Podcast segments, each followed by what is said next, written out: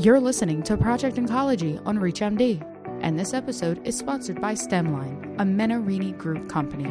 Here's your host, Dr. Charles Turck. Welcome to Project Oncology on ReachMD. I'm Dr. Charles Turck, and joining me to discuss the various factors that guide treatment decisions for patients with ER positive, HER2 negative metastatic breast cancer is Dr. Megan Kruse, who's a breast medical oncologist at Cleveland Clinic in Ohio. Dr. Kruse, welcome to the program. Hi, thanks for having me.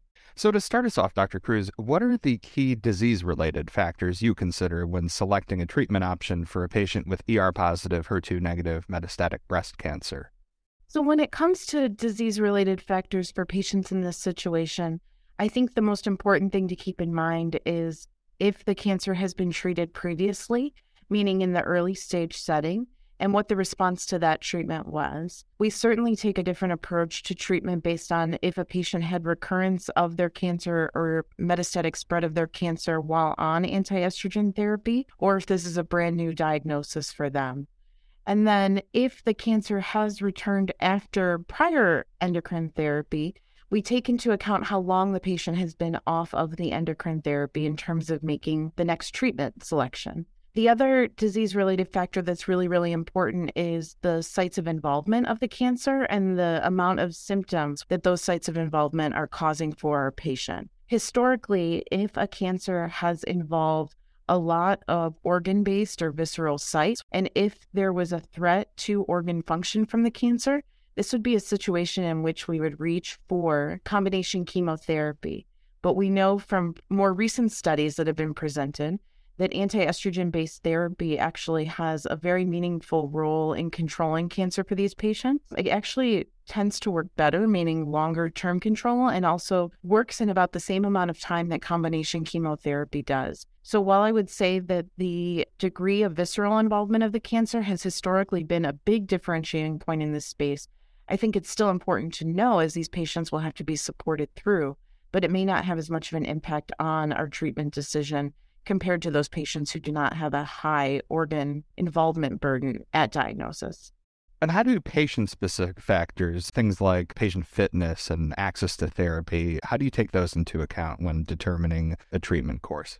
I actually think the patient level factors are probably the biggest portion of what we consider when we're making treatment decisions for patients with hormone receptor positive metastatic breast cancer. And this has a lot to do with the fact that there are many options mm-hmm. and that patients may feel differently about the options based on the logistics of treatment and the impact that that may have on their quality of life, how often they have to be at a treatment center or in a doctor's office, the individual side effects that might go along with each of the treatments, I think has a lot to do with patient preference, but also many times the other medical problems that they come to their cancer diagnosis with. And those may actually be exacerbated by some of our treatments. And at the end of the day, the goal is to keep the patients living longer and living better.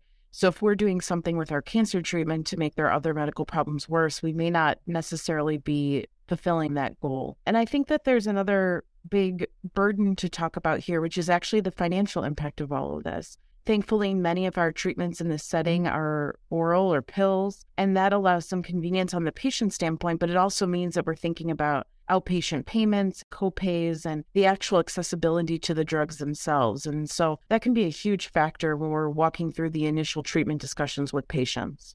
You talked a little bit about patients' own priorities and goals. How do you determine what matters most to them when it comes to selecting a treatment approach?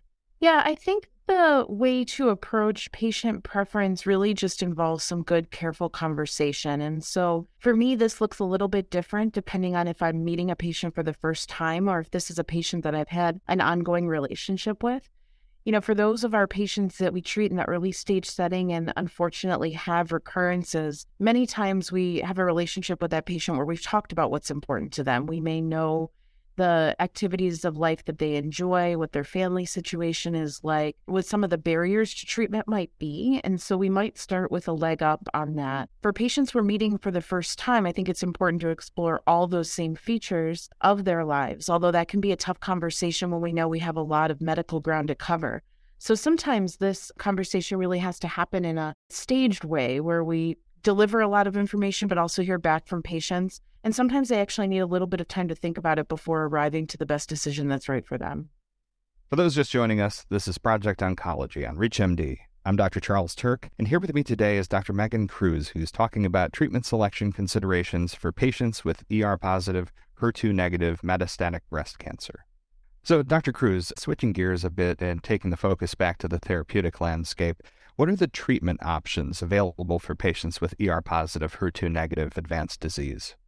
For these patients, there are many different treatment options, and they fall into categories that are largely anti hormone or endocrine based therapies and then chemo based therapies.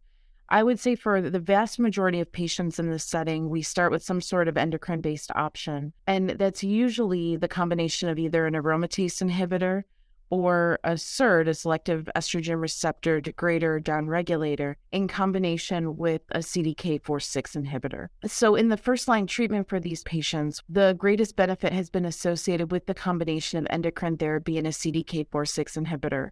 And thankfully, with that type of treatment, most patients are able to have over a year, often two years or more, of cancer control with the same stable therapy. And usually those therapies are quite well tolerated, convenient, and fit into a patient's life pretty well. Then beyond that, we start to think about other maybe targeted treatment options based on different biomarkers that might be present in a patient's cancer. And then ultimately, when the cancer develops some endocrine resistance, we start moving on to more chemotherapy based option, of which there are multiple. And as a quick follow up to that, would you highlight some key data supporting the use of those options that might influence your treatment selection?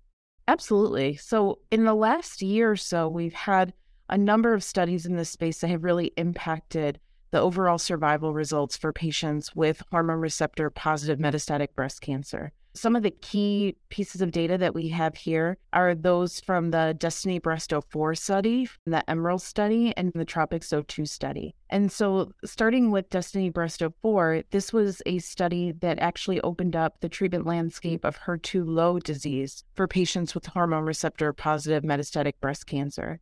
So, diving into that a little deeper, what that means is for patients that were traditionally considered HER2 negative, and that includes those with HER2 immunohistochemistry results of 1 plus or 2 plus and in situ hybridization testing, which is negative. These patients were actually treated with one of our newer antibody drug conjugates, trastuzumab deruxtecan, versus our traditional single agent chemotherapies. And what we found was for those patients that now qualify as HER2 low, there was actually a progression free survival and overall survival benefit associated with the use of trastuzumab deruxtecan. So, this is actually a big, big step forward, not only because it improves overall survival, but also because it's opening up kind of a fourth disease state within metastatic breast cancer, the HER2 low space, in addition to what we traditionally think of. Now, you also mentioned the Emerald and Tropics 02 studies. So, would you walk us through some of those data as well? The other studies that I referenced led to new drug approvals here in 2023. So, for the Emerald study, this was the study that ultimately led to the FDA approval of a new oral SERD, elacestrant, for patients with ESR1 mutations as part of their hormone receptor positive HER2 negative metastatic breast cancer. And in this study, the elacestrant was compared to other standard endocrine therapy options for patients who had received one prior endocrine therapy for their hormone receptor positive metastatic breast cancer. The progression free survival benefit was really encouraging, particularly for those patients with the ESR1 mutations who remained endocrine sensitive, and actually those who had longer duration of prior CDK4/6 inhibitor. They actually had better benefit in terms of PFS for the elacestrant. So this is another great option that has been open for our patients. It's oral, it's more convenient, another endocrine based therapy. So these are all things that patients are very interested in after their first line CDK 4/6 inhibitor based therapy, many of which do very, very well on for a long period of time. And then the last study that I wanted to comment on was on the Tropics 02 study. And this study actually looked at a drug that we're familiar with in a different disease state. So this is looking at sacituzumab govitecan, which has been approved for metastatic triple negative breast cancer and now approved for metastatic hormone receptor positive HER2 negative breast cancer. Based on this Tropics 02 study, as I mentioned, that showed improvement in progression free survival and overall survival.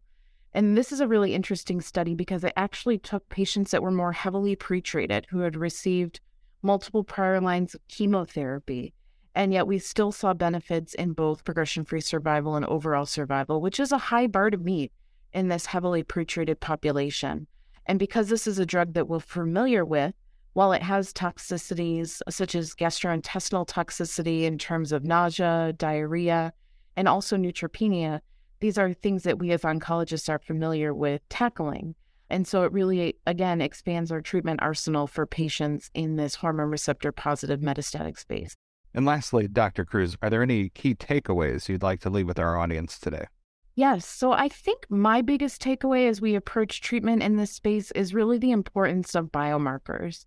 So, for the longest time, breast cancer has been a biomarker driven disease. We lump our patients' diagnoses into these categories of hormone receptor positive or negative, HER2 positive, negative, and now HER2 low. But our biomarkers that we need to be aware of just keep expanding. So, being able to get biomarker testing along the way, whether that's from tumor tissue itself or from circulating tumor DNA in the blood, I think these are really important conversations to be having with our patients and crucial to knowing what the best treatment options are for them. And then getting this information over time is really important because there are some mutations that we will see over the lifespan of the cancer. For example, a BRCA mutation or a PIK3CA mutation tend to be early events in the cancer's lifetime. But then other mutations like ESR1 are mutations that are acquired and come with resistance to prior treatment. And so I think knowing the pattern of when these biomarkers emerge, when we expect to see them, and how that influences when we get biomarker testing is crucial as we move forward in this space. As those final thoughts bring us to the end of today's program, I want to thank my guest, Dr. Megan Kruse, for joining me to share guidance around selecting treatment options for patients with ER positive, HER2 negative metastatic breast cancer. Dr. Kruse, it was great having you on the program. Thanks so much. It was great talking with you today. This episode of Project Oncology was sponsored by Stemline, a Menarini Group company. To access other episodes in the series, visit reachmd.com slash Project Oncology, where you can be part of the knowledge. Thanks for listening.